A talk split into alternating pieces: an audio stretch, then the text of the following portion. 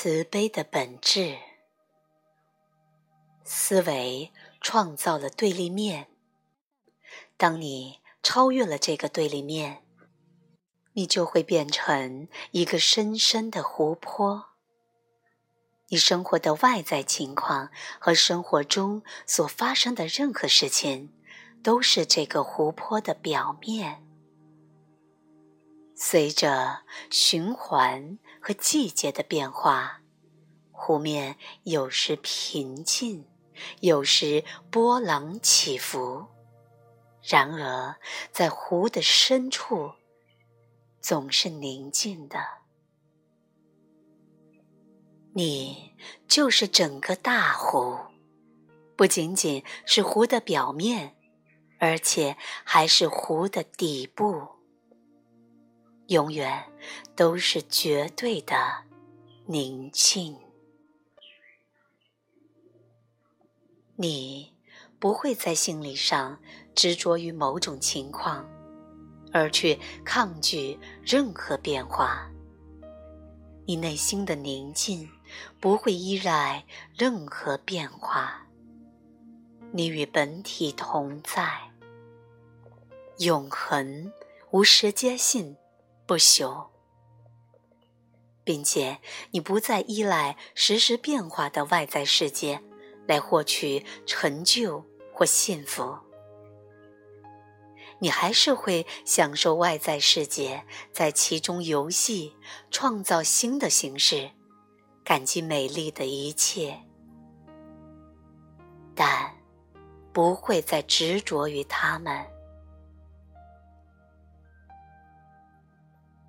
如果你没有意识到本体，你就无法意识到他人的本体。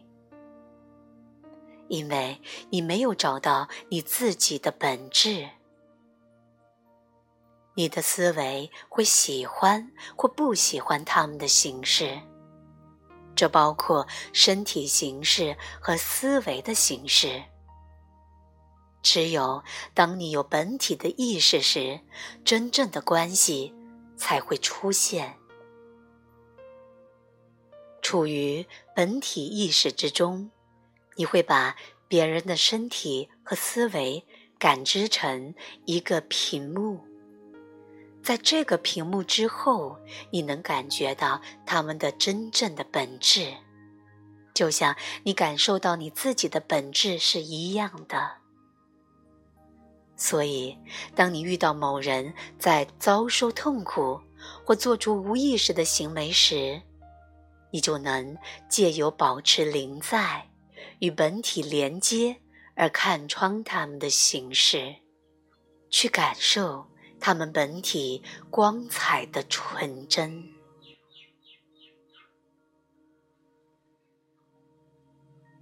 在本体层面，所有的痛苦都被看成是一种幻象。痛苦是由于形式认同而产生的，有时通过唤醒别人的本体意识，就可以奇迹般的治愈痛苦。慈悲是你自己和众生之间的一种深深的连接。下次当你说我与这个人完全没有共同点时，请记住，你与他有很大的共同性。几年后，两年或七十年后，你们不会有太大的区别，你们都会成为腐烂的尸体，然后化为尘土，一无所有。这个现实很残忍。这是消极的思维吗？不，不是的，这是事实。为什么不去正视它呢？从这个意义上说，你和所有人之间是完全平等的。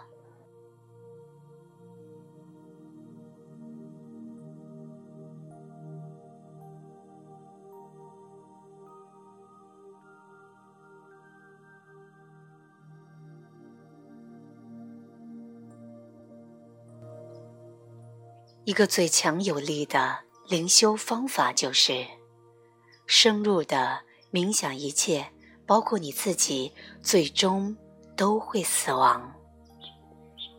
也就是说，在你死之前就死亡了，深深地走进它，深深地进入这种冥想。你的身体形式在不断地衰落，然后你所有的思维形式或思想的内容也会跟着死亡。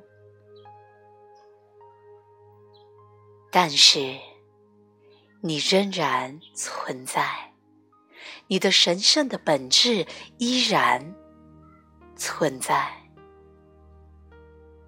真实的、严明的、觉醒的本质性的东西不会死亡，死亡的只是你的名字、形式和幻想。在这个更深的层次上，慈悲变得更具有广泛的疗愈作用。在这种状态中，你疗愈的影响力不是来自于你的行为，而是来自于你的本体。不管他们是否意识到了这一点，与你接触的每一个人都会被你的临在意识和你散发出来的宁静所影响。当你完全临在，而你周围的人表现出来的却是无意识的行为时，你不会对他们做出任何反应。因为你不认为那是真实的。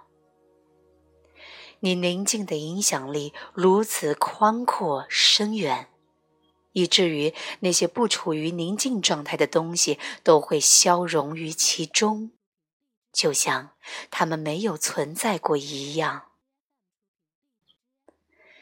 动物、树木、花草都将会感受到你内在的宁静，并对此做出反应。你通过你的存在，通过展现上帝的宁静来教导大家。你变成了散发出纯意识的世界之光，进而在阴的方面消除了痛苦。你也从这个世界上消除了无意识。